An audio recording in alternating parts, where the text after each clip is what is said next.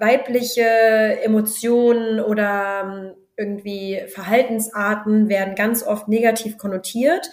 Und dann wird quasi gesagt, ja, okay, bevor das jetzt, ähm, bevor du quasi jetzt zu schwach bist oder bevor du jetzt irgendwie das und das hast, änder doch mal das und das. Und das ist dann, glaube ich, irgendwann so eine Spirale, die äh, einen ganz schwierigen Weg nehmen kann, wenn man nicht reflektiert weiß, hey, das ist gar nicht so schlimm, das kann gar nicht sein, dass die Person ähm, irgendwie gar keine Probleme hat.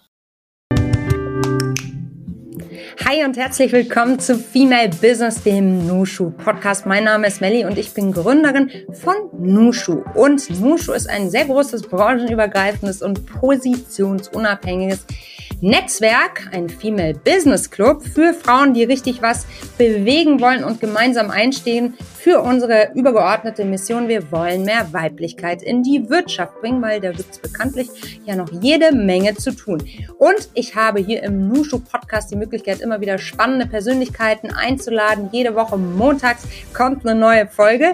Und diese Woche ist Caroline Kroll bei mir zu Gast. Sie ist Gründerin und CEO von No Cosmetic, einem der erfolgreichsten Unternehmen in der Beauty-Industrie.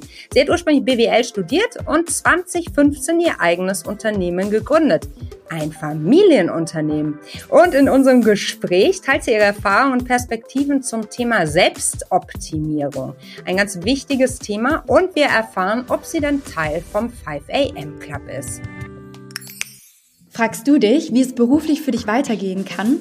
Bist auf der Suche nach Sparingspartnerinnen, mit denen du dich über deine beruflichen Herausforderungen austauschen kannst? Dann solltest du dir auf jeden Fall Nushu anschauen. Nushu ist das größte branchen- und positionsunabhängige Frauennetzwerk in der Dachregion, wo du auf like-minded Frauen aus diversen Branchen und Positionen triffst und in den Austausch auf Augenhöhe gehen kannst, um neue Perspektiven und Ideen für deine berufliche Weiterentwicklung finden kannst. Um diesen Austausch zu ermöglichen, hast du als Member Zugang zu 160 Online- und in In-Person-Veranstaltungen, wo du neue Impulse bekommst und in den direkten offenen Dialog mit anderen kommst. Diese Events variieren zwischen Panel Talks, Workshops, Lesungen, Speed-Netzwerken und vielen anderen Formaten zu unterschiedlichen Uhrzeiten und diversen Themen.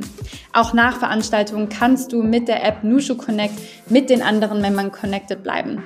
Falls du deine Skills in Bereichen wie Leadership und Sichtbarkeit aufpeppen willst, dann kannst du dich auch für unsere Academy Journeys anmelden, wo du gezielt in kleinen Gruppen deine Skills ausbauen kannst.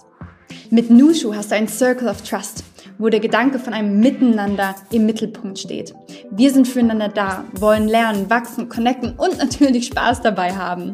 Denn indem wir zusammenkommen und uns gegenseitig empowern, können wir nicht nur unsere eigenen beruflichen Herausforderungen angehen, sondern machen auch die Wirtschaft weiblicher. Klingt spannend? Dann melde dich jetzt für unseren Newsletter an und erfahre mehr über Nushu.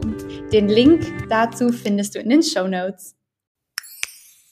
Liebe Caro, wie schön, dass du heute bei uns zu Gast bist. Ich freue mich sehr. Dankeschön. Schön, dass ich hier sein darf. Wo erwischen wir dich gerade, Caro? In Berlin, in äh, meinem Office. In Berlin, in deinem Office. Beschreib uns mal so ein bisschen, was du gerade siehst. Ähm, ich bin eigentlich gerade nur in unserem Meetingraum. Wir nennen den liebevoll Babylon, ähm, weil wir ein Bild haben von dem Babylon Theater hier in Berlin, falls das hier der eine oder andere äh, kennt. Und äh, ja, eigentlich, wir haben hier ein schönes Office in Berlin Mitte am Hackischen Markt, direkt im Hinterhof von unserem Store, damit die Teams möglichst nah aneinander sind. Du, das klingt wie ein Träumchen. Wie das dazu kam, da, äh, dazu sprechen wir sicherlich gleich, aber das klingt ja wie ein, ein wahr gewordener Gründerinnentraum, ein Berlin, äh, ein Office in Berlin Mitte. Aber zuallererst interessiert mich, hast du denn ein Heißgetränk vor dir? Wie trinkst du deinen Kaffee? mit Hafermilch und Zucker. Und hast du gerade einen vor dir? Nee, ich habe stilles Wasser. Das Wasser, na gut. Es ist Freitag, der 21. 10.20 Uhr. Wahrscheinlich hast du schon den einen oder anderen getrunken heute. Ne? Exakt. Ne? Exakt, okay, okay. Wie sah denn dein bisheriger Tag bisher aus? Was hast du schon erlebt? Ich war ganz untypisch für mich tatsächlich äh, beim Early Bird Yoga. Und habe einen Kurs gemacht und danach war ich noch was mit dem Hund draußen und dann habe ich jetzt schon die ersten E-Mails gecheckt und äh, ja, mich auf den Podcast hier vorbereitet. Klingt nach einem sehr schönen Start in den Tag. Ähm, ich würde gerne erstmal beginnen bei dem, was du tust. Warum machst du, was du machst? Das ist eine sehr gute Frage. Das, was ich tue, habe ich mir, hätte ich mir nie träumen lassen. Das war nie mein Ziel. Also im Gegensatz zu anderen Personen, die GründerInnen sind, habe ich nie gedacht, dass ich das irgendwann mal ähm, bin. Ich habe immer gedacht, ich arbeite irgendwann in einem Konzern, in einer höheren Position. Das war irgendwie so das, was ich gedacht habe, was richtig cool wäre. Ich glaube aber jetzt ähm, im Nachhinein betrachtet, ist das, was ich jetzt tue, das, was ich von diesem Job, den ich mir immer gewünscht hatte, er, ähm, erwartet hatte und erhofft hatte, dass ich quasi ähm, machen kann, was ich möchte, mir Dinge ausdenken kann, das Marketing dazu drumherum spinnen kann und am Ende die realen Dinge in der Hand halten kann, das echte Plakat sehen kann. Das war alles das, was äh, ja, wo ich gerne hin wollte. Und wie ich dann da hingekommen bin, das waren irgendwie Zufälle und irgendwie wie wär's? Ich habe mit meinem Papa zusammen gesprochen und wir haben, der kam aus der Kosmetikindustrie und dann haben wir gesagt, irgendwie die Sachen, die es im Drogeriemarkt gibt, die finde ich irgendwie aktuell ähm, nicht so passend für mich. Ich habe bestimmte Anforderungen und die Dinge, die die Anforderungen haben, sind nicht in meinem Budget. Und dann kam es irgendwie vom einen zum anderen, dass wir gesagt haben, wie wär's? Wir machen einfach mal drei Produkte und probieren es einfach mal aus und haben das DM vorgestellt. Und ähm, dann ging, ja, kam eins zum anderen und auf einmal sitzen wir hier in einem Office in Berlin Mitte Das ist echt schön. Sitzt dein Papa auch bei euch auf der Fläche? Nee, ähm, wir haben äh, zwei Standorte. Also der andere Standort ist in NRW. Und äh, mein Papa macht aber tatsächlich jetzt nicht mehr so viel. Der ist noch beratend tätig für Sales und Finance, weil ich mich damit einfach noch nicht so gut auskenne. Und äh, ja, spielt sehr gerne Gitarre. Sehr, okay, gut. Dann hat er auch was zu tun. wie schön. Aber sag mal, wie waren das damals? Also ich habe schon verstanden, du hattest äh, sozusagen andere Anforderungen, Budget hat dann nicht so ganz gepasst. Dein Vater war aware und hat sich den Themen dann auch angenommen, wahrscheinlich auch, weil er einfach ein Brancheninsider ist. Aber hat dein Papa dann direkt sein, äh, seinen Job gekündigt oder, oder habt ihr erstmal die drei Produkte getestet und dann anschließend die Köpfe zusammengesteckt und gesagt, okay, wir werden jetzt FamilienunternehmerInnen? Nein, weil die Firma, mit der wir quasi, unter der wir No haben, die heißt wie mein Nachname, Kroll Cosmetics.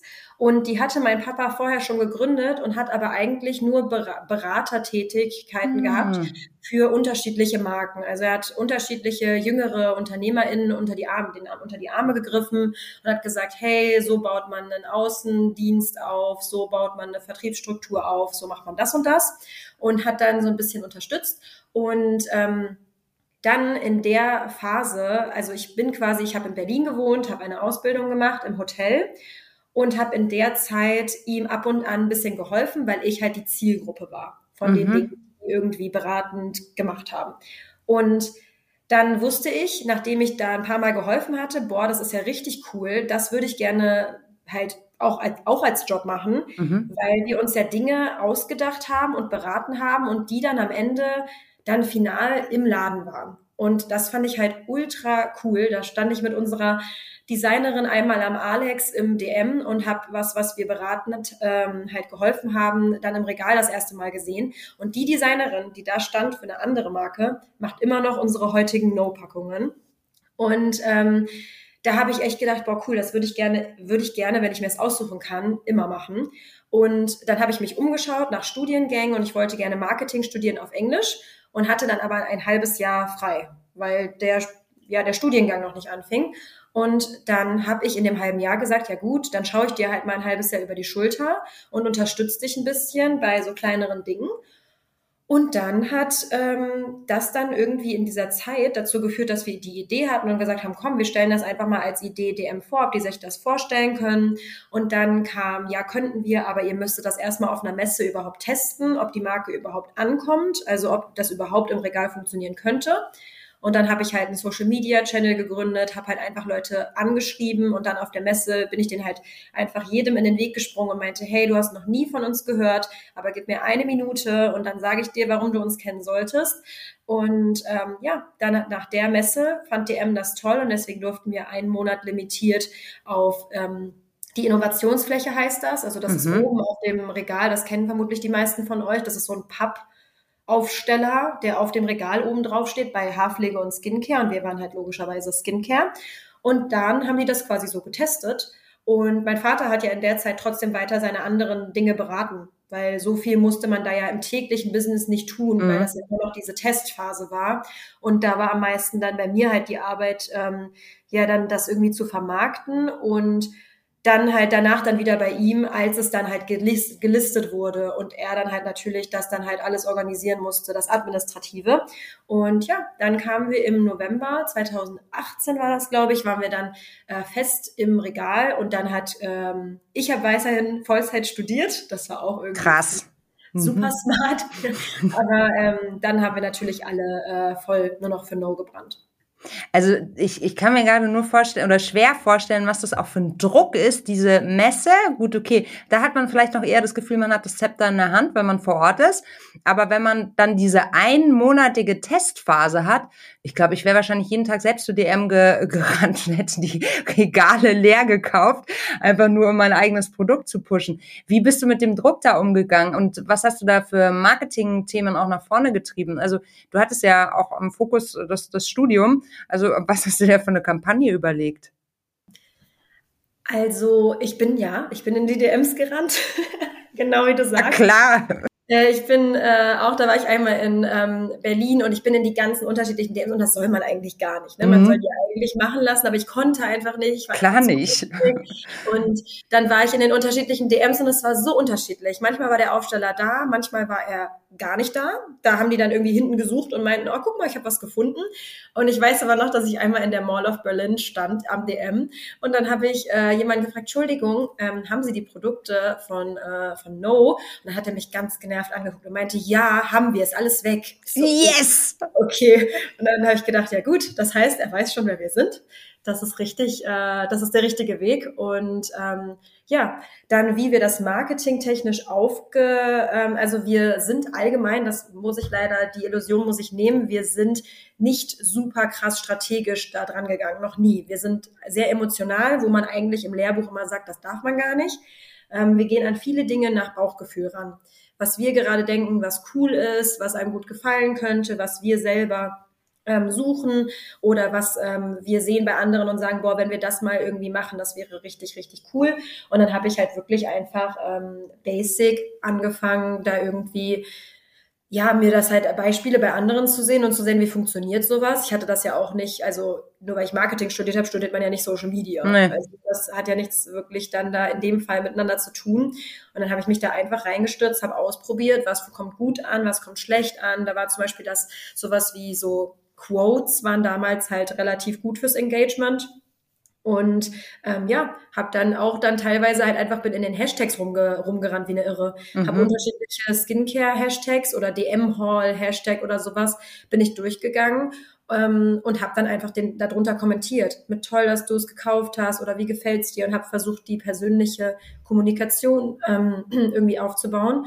Und dann war das auch, war ich auch gar nicht so lange alleine, weil dann halt auch ab und an dann äh, irgendjemand geholfen hat. Meine Schwester hat dann auch relativ zügig angefangen, bei uns dual zu studieren, Mediendesign, damit ich dann auch das, weil ich bin, also das Ausdenken und so ein bisschen Gefühl hatte ich, aber dieses richtige Grafische, das liegt mir halt nicht wirklich. Und äh, deswegen, also die Zeit, dass ich selber so die Fotos gemacht habe und da irgendwas hingelegt habe und so versucht habe, so ein Flatlay zu fotografieren, ähm, die sind schon echt eine Weile her. Aber ich muss auch sagen, das Design, das ähm, ist wunderbar. Ich nutze eure Produkte auch total gerne und freue mich jedes Mal, weil es einfach, ja, sieht schön aus. Ich mag schöne Sachen, so schlicht und ergreifend. Aber das heißt, die Strategie war am Anfang Social, Social, Social. Ja. ja. Also wir haben am Anfang auch kein Influencer-Marketing gemacht. Die, wir hatten auch gar nicht das Budget, um irgendetwas anderes zu machen. Also die Strategie war ähm, Social Media Fokus und tatsächlich haben wir dann eine PR-Agentur gesucht, Die haben dann, dann so ein bisschen halt äh, Mails rausgeschickt, aber es ist natürlich so, dass die PR-Agentur hat auch eine viel härtere Zeit, wenn man die Marke noch nicht kennt, weil die, mhm. die äh, schicken da irgendwie Mails raus, aber auch 100 andere PR-Agenturen schicken auch Mails raus und dann ist das natürlich für die RedakteurInnen gar nicht so easy.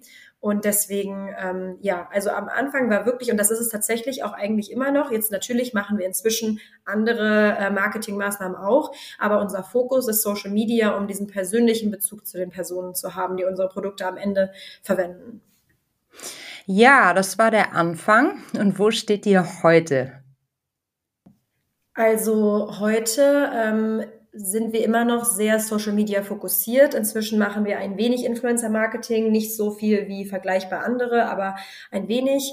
Ähm, wir haben, glaube ich, wir sind auf dem Weg, 90.000 Follower zu haben, so wie ich das ähm, mich erinnere.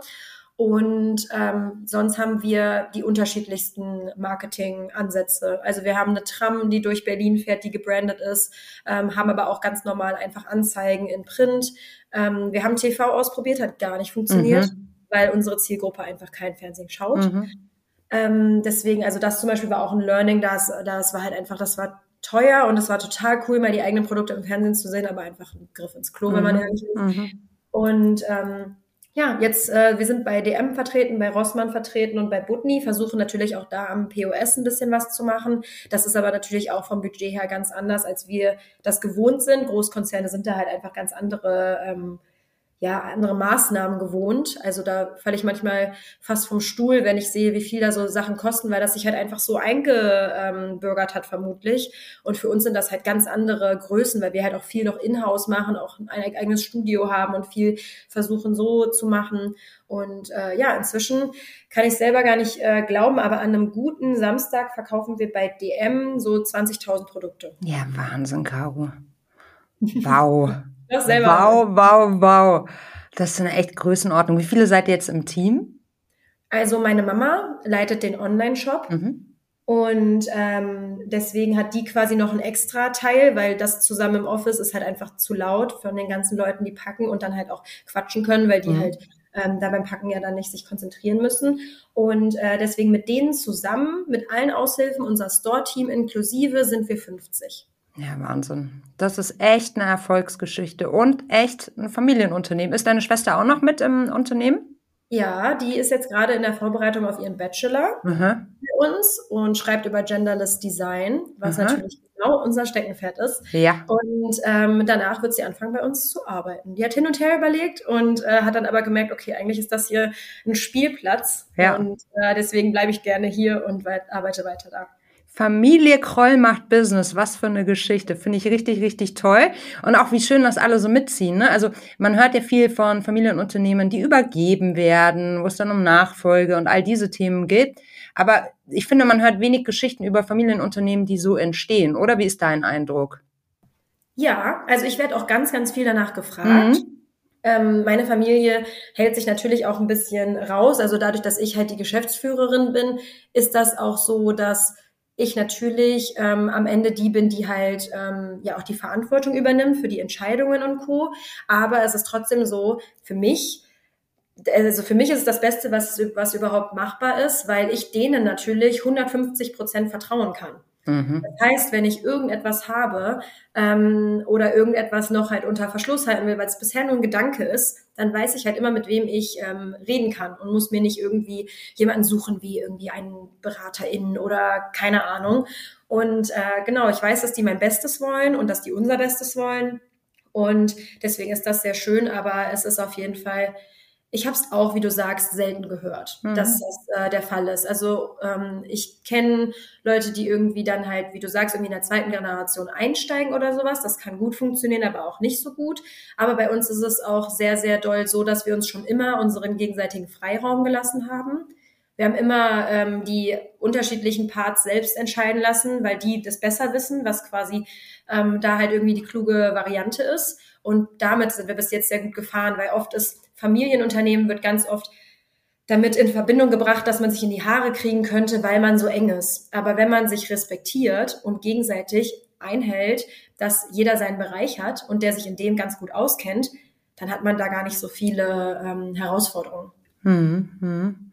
Ja, das ist ein ganz spannendes Thema, das du da ansprichst. Und ähm, wenn ich so drüber nachdenke, ähm, Mama Kroll macht sozusagen den Online-Shop, dann bedeutet das ja auch, dass ihr krass in euren Rollen gewachsen seid. Weil ich schätze, deine Mom, ich weiß es nicht, vielleicht war sie davor auch schon im E-Commerce ähm, aber hat sich da auch wahrscheinlich richtig, richtig reingefuchst. So, Stichwort Selbstoptimierung.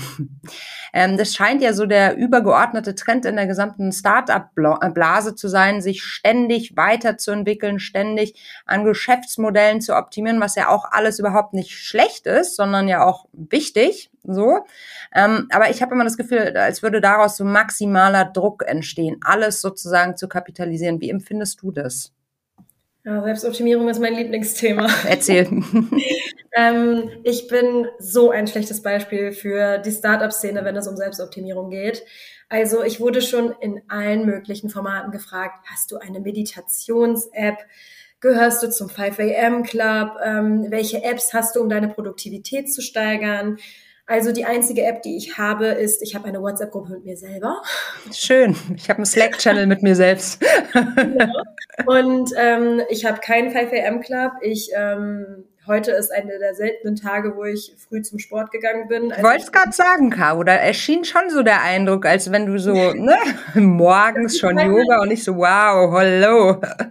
Ja, das ist äh, sehr, sehr untypisch für mich. Aber man versucht ja auch, ich meine, ich nur weil ich selber versuche, anderen Leuten mitzuteilen, dass Selbstoptimierungsdruck Quatsch ist, heißt das ja nicht, dass ich nicht trotzdem damit, äh, dass mich das komplett kalt lässt. Mhm. Ich weiß ja trotzdem, dass man dann denkt, ach komm, jetzt buch dir den Kurs, dann gehst mhm. du hin.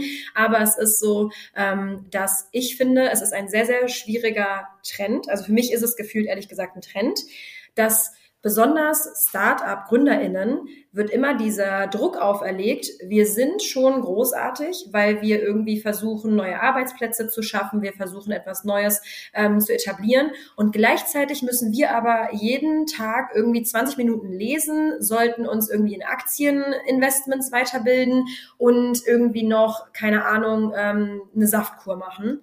Und das ist halt, finde ich, ein, also das kann sehr toxisch werden, weil jedes Mal, wenn ich das irgendwie beobachte, denke ich mir immer, oh Mann, Leute, das haltet ihr nicht lange durch. Das kann, also ich bin, ja, ich bin zwar jung, ich bin erst 27, aber ich habe mit 22 gegründet. Und das heißt, ich mache das schon eine Weile.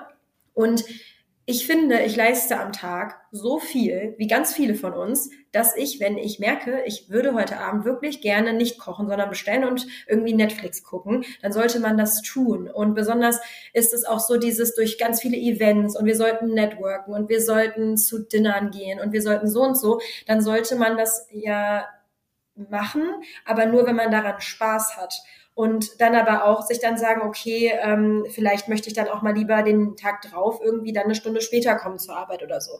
Also ich finde, es gibt einen sehr, sehr großen Druck zwischen, wir müssten abends auf irgendwelchen Veranstaltungen sein und gleichzeitig morgens aber die ersten im Büro sein, weil sonst wirken wir ja nicht super hasselmäßig und busy. Und das kann halt meiner Meinung nach niemand ewig durchhalten. Mhm, bin ich ganz bei dir.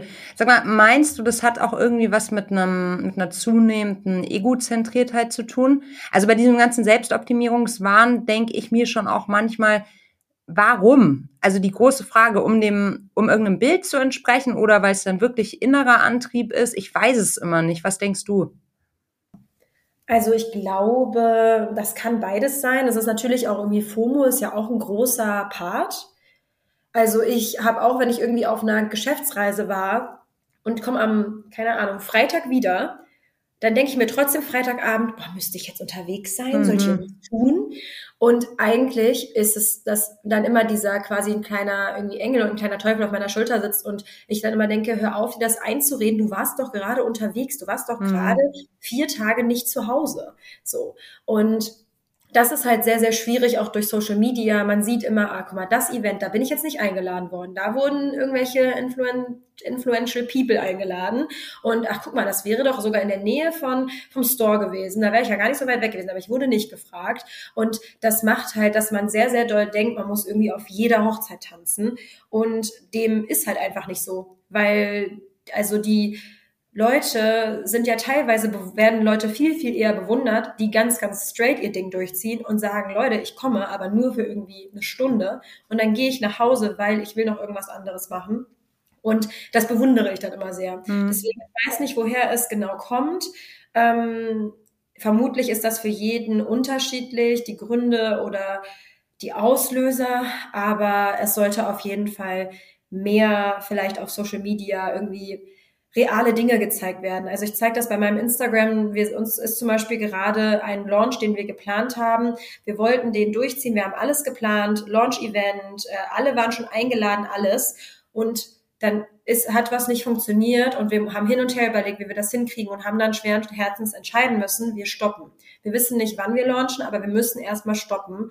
Und das habe ich dann online gezeigt und ich habe so viele Nachrichten mm. bekommen von Leuten, die sagen, dass das niemand anderes zeigt und dass sie es ähm, so toll finden, dass mal jemand irgendwie das, ähm, das halt shared, dass es halt irgendwie sein kann, dass man halt einfach vor eine Wand rennt und sich denkt, ja, das ist ja richtig cool gerade und dann einfach weitermacht. Und dadurch, dass das diese, diese ähm, diese Seite wird nicht gezeigt, so dass selbst ich, wenn ich das dann poste, mir denke, bin ich die Einzige, der das passiert? Weil ich habe von keinem anderen gelesen und deswegen bin nur ich das, wo dann mal was schief läuft, liegt's an uns. Und wenn aber dann mehrere Leute zeigen würden, hey, es läuft mal was schief, dann hätte man auch, glaube ich, nicht dieses Bild von anderen Leuten, dass die so krass selbstoptimierend sind, weil die halt nicht zeigen, wenn mal was schief läuft. Mhm. Und das, das, dann, das baut dann so einen Druck auf, dass dann FOMO vorprogrammiert ist. Mhm.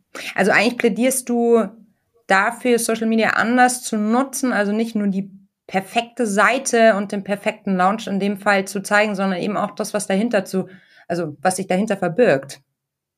Genau, also ich versuche das auch bei mir ähm, halt auf meinem Profil quasi zu zeigen. Ich versuche die Leute mitzunehmen und ich sage auch ganz transparent, hier guck mal, es gibt zwei verschiedene ähm, irgendwie keine Ahnung, Arten von Adventskalender, Weißmuster, welches findet ihr besser oder sowas und sagt dann aber halt auch, was mich an dem jeweiligen Muster stört. Und ähm, so nehme ich, also so kann man die Leute halt viel, viel eher mit reinnehmen. Und das ist dann mit allem. Wenn ich auf einem Networking-Event bin, dann mache ich halt eine Story und sage, boah Leute, ich habe mir vorgenommen, heute drei Visitenkarten loszuwerden. Ich habe zwei geschafft, weil ich halt einfach nicht gut im Networken bin. Und ich finde, dass das sieht man aktuell noch viel zu selten, dass die, dass es teilweise auch einfach mal hart ist, irgendwie auf ein Networking-Event zu gehen, weil man alleine hin muss, weil man niemanden mitnehmen darf oder weil man halt noch nicht so in der Bubble angekommen ist wie andere. Und ich weiß ehrlich gesagt nicht, wie andere Leute das machen, weil ich nicht so viel davon online sehe. Und deswegen mhm. fällt es mir immer schwer. Wenn ich mehr Vorbilder online sehen würde, dann könnte ich mehr irgendwie, glaube ich, damit damit anfangen und damit besser umgehen. Hm. Ja, das mit dem Networking-Event, das du gerade schilderst, ist natürlich ähm, mein Daily Business. Ne? Ähm, also wir haben auch für alle neuen Member bei Nushu einen Onboarding-Workshop zum Beispiel, um genau das zu thematisieren, limitierende Glaubenssätze, die uns auch daran hindern, so uns beim Networking wohlzufühlen. Weil du hast völlig recht, natürlich gibt es eine Barriere, alleine irgendwo hinzugehen. Die habe ich übrigens auch, obwohl ich Gründerin von einem Netzwerk bin. Ne? Ähm, und da genau über diese Punkte zu sprechen, über die du jetzt auch gerade, also die du jetzt auch gerade angerissen hast, zu sagen, okay, allein der Glaubenssatz, ich kann nicht netzwerken, ist ja auch schon wieder so, ja, woran misst du es, ne? An, an irgendwie, keine Ahnung, Bildern, die du aus Social hast, wo immer nur gezeigt wird, oder Stories, die man da hört, von wegen, hu, das war alles, ist einfach alles so simpel und ich sehe hier ein Posting von denen, die mit dem dann interagieren, ne? Aber was steckt wirklich dahinter? Das sind alles Themen, mit denen muss man sich echt reflektiert mal auseinandersetzen, weil es ist, es ist, das Leben ist schon herausfordernd in ganz vielen Bereichen. Und ich finde es total gut, dass man da eben, dass du jetzt halt nicht sagst, okay, du stellst zwei Muster vor, sondern du sagst auch direkt, obwohl es eure eigenen Designs sind, okay, das finde ich irgendwie jetzt nicht so cool daran, das stört mich. Das, das gibt's ja eigentlich gar nicht in, in Markenkommunikation. Ja, 100 Prozent. Mhm. Und, das, und ich krieg dann aber teilweise Nachrichten von Leuten, die in großen Konzernen arbeiten, die mir dann schreiben, hey, ähm, ich arbeite in der und der Abteilung und ich kann natürlich nichts Genaues sagen, aber lass dir gesagt sein, bei uns ist das genauso. Bei uns läuft definitiv auch nicht alles perfekt. Und dann eigentlich würde das die Marke doch viel sympathischer machen wenn man einfach mal halt irgendwie ähm, ein bisschen mehr Einblicke bekommen könnte. Natürlich, je nachdem, wie groß es ist, ist einfach nicht mehr wirklich machbar. Aber deswegen habe ich genau noch ein persönliches, öffentliches Profil hinzugefügt quasi, weil vorher hatten wir halt nur No und No war klein als Kanal und da konnte ich mit den Leuten halt persönlich interagieren. Und wenn ich was Cooles gesehen habe, halt einfach kurz eine Story machen. Und dann wurden wir halt immer größer und dann kommen natürlich halt irgendwelche Feedpläne und irgendwelche Moodboards und Farbvorgaben und sowas. Und irgendwann habe ich mich dann immer mehr zurück zurückgezogen, weil ich halt gesagt habe, okay, das passt jetzt gerade nicht, das ist jetzt gerade doof und ich bin gar nicht mehr so im Thema wie die ähm, Girls, die halt in dem Social Team arbeiten, das alles gestalten. Und das hat mir aber gefehlt, dieser Austausch, dass ich teilweise einfach dann in, die, in den DMs rumgewuselt bin und irgendwelche Sachen beantwortet habe, weil ich halt gedacht habe, ich würde gerne, genauso wie ich gerne im Store vorbeischaue, ein bisschen mehr die Leute sehen, die das am Ende kaufen und halt die Eindrücke sehen und ähm, gucken, was die halt irgendwie machen. Wir haben auch zum Beispiel jeden Monat haben wir, dass wir so einen Call machen, anderthalb Stunden, wo wir alles Feedback aufnehmen, was Leute uns geschickt haben. Und die Leute, die halt im Kundenservice oder im Store arbeiten, die sammeln das dann, den Input. Und dann besprechen wir das einmal. Und entweder wir sagen dann, ja, tatsächlich können wir daran leider nichts ändern, weil und dann haben die aber auch halt eine Antwort für die Leute, die gefragt haben. Und dann ist es auch viel verständlicher. Und umgekehrt können wir so aber halt dann in konstantem Austausch sein und schauen, was wir verbessern wollen. Und dann hast du gar nicht so, dann bist du gar nicht angewiesen auf dieses alles nach dem eigenen Regeln machen, weil die Leute wollen sich ja einbringen. Die Community mhm, hat ultra die wollen ja auch networken und mhm. halt irgendwie Leute kennenlernen und wollen ja auch irgendwie eine Beziehung zu der Marke aufbauen, die sie halt mhm. eh schon toll finden. Es gibt so eine spannende Studie von Accenture zum Thema Omni-Connectedness. Da geht es darum, dass wir eigentlich nahtlos über unsere Geräte ständig miteinander verbunden sind, gleichzeitig aber sozusagen die emotionale Verbundenheit total zurückgeht. Jetzt in Bezug auf Arbeitgebende, das Teamgefüge, Kolleginnen, was ich total spannend finde. Und das ist ja, geht so in die Richtung von dem, was du gerade sagst. Nur so als kleiner Gedanke meinerseits. Ne? Also wir sind eigentlich die ganze Zeit miteinander verbunden und trotzdem läufst du dann sozusagen an POS, um es zu spüren. Was ja eigentlich krass ist, ne?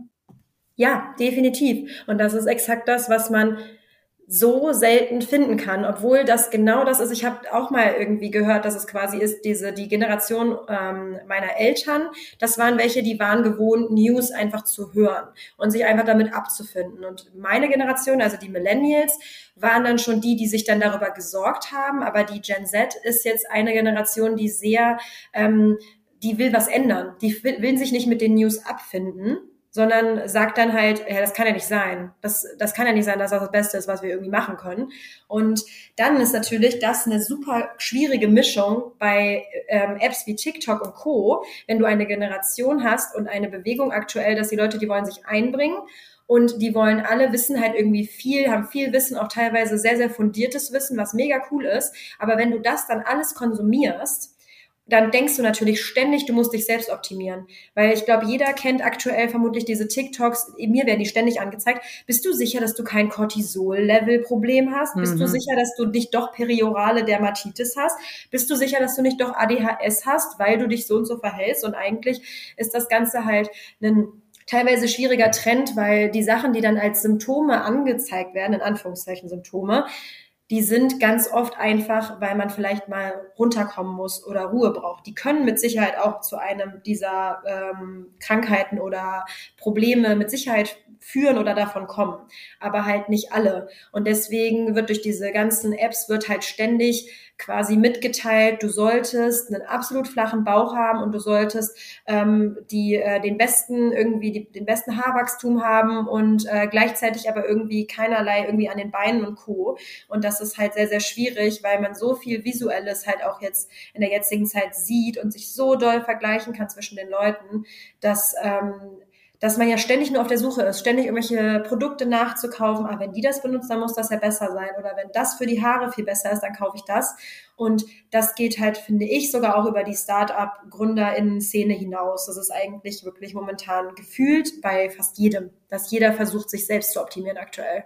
Ja, weißt du, was mir daran auch überhaupt nicht gefällt und was mich richtig sauer auch macht, deshalb liebe ich auch euren Ansatz, ähm, genderneutral unterwegs zu sein. Aber ich finde, gerade bei ähm, in der Ansprache von uns Frauen wird extrem viel wirklich in your face mit vermeintlichen Schwächen ähm, unter dem Deckmantel von Female Empowerment agiert. Das finde ich ganz, ganz schlimm. Also im Sinne von, du hast dieses Problem, substituiere es doch mit diesem und das ist Female Empowerment. Weißt du, es ist so, das ist so, ah, macht mich irgendwie betroffen, sauer und ähm, das finde ich irgendwie auch keine schöne Strategie, weil wenn du die ganze Zeit nur sagst, du hast hier ein Defizit, da ein Defizit und das kannst du mit meinem Produkt, meiner Lösung, meiner Dienstleistung, was auch immer ausgleichen, finde ich das irgendwie, ich weiß nicht, das ist so wie, wie, ähm, da denke ich auch schon seit Jahren drüber nach, funktioniert ja. Aber ihr kennt doch alle die Rocher-Werbung. Die werben doch damit, dass es ohne Schokolade ist. Und das finde ich auch so interessant, dass du mit was wirbst, was ohne ist. Weißt du, wie ich meine? Ja, das ist halt, also das ist ja allgemein, ne? Das ist, hat sich wirklich durch die durch die Werbung durchgezogen und jetzt durch die ganzen äh, auch TikTok-Ads und Co. Dir wird ständig selbst in der Werbung irgendwie gezeigt, wie du zu sein hast und 100 Prozent auch, wie du sagst, die das weibliche Emotionen oder ähm, irgendwie Verhaltensarten werden ganz oft negativ konnotiert.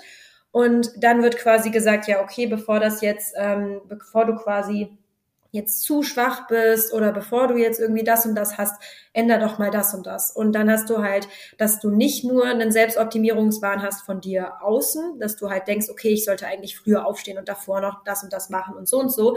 Und dazu kommt dann halt noch, dass dir dann irgendwie ähm, in deinem Alltag jedes Mal, wenn du dein Handy in die Hand nimmst, halt das dann verstärkt wird. Und das ist dann, glaube ich, irgendwann so eine Spirale, die äh, einen ganz schwierigen Weg nehmen kann, wenn man nicht reflektiert, weiß, hey, das ist gar nicht so schlimm, das kann gar nicht sein, dass die Person ähm, irgendwie gar keine Probleme hat. Mhm. Das mögen wir nicht, das merke ich schon, da sind wir on the same page. Caro, ich würde mit dir gerne nochmal spielen und zwar eine Runde Quick and Dirty. Das geht so, ich stelle dir eine Frage und du antwortest idealerweise in einem Satz. Wie klingt das für dich?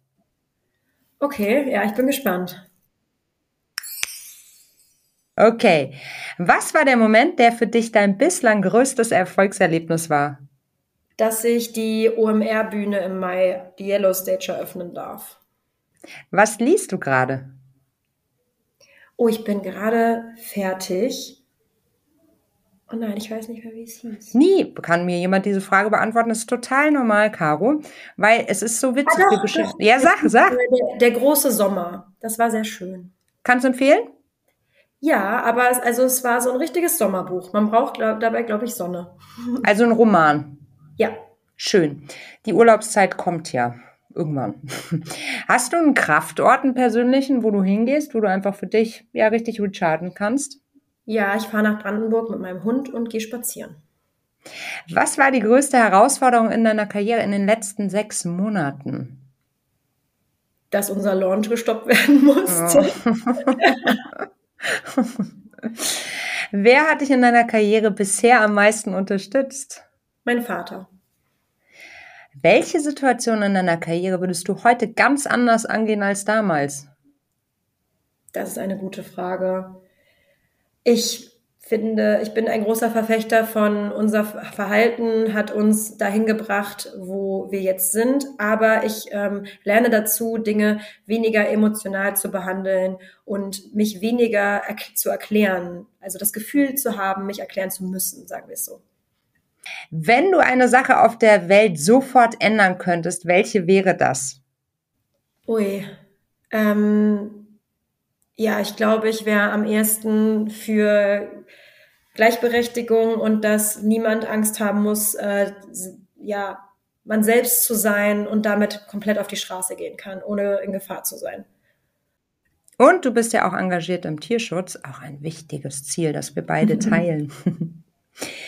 Wie ist deine Definition von Feminismus und bist du Feministin? Ich würde sagen, ja. Meine Definition ist, dass sich Feministinnen ähm, für alle Rechte stark machen, aber halt auch für alle Frauen und nicht nur für ähm, die Privilegierten. Und da versuche ich jeden Tag dran zu arbeiten. Vielen Dank, Caro, für die echt spannenden Insights in dein, ja, in deine Gedankenwelt, in dein Unternehmerinnentum. Hat richtig Spaß gemacht.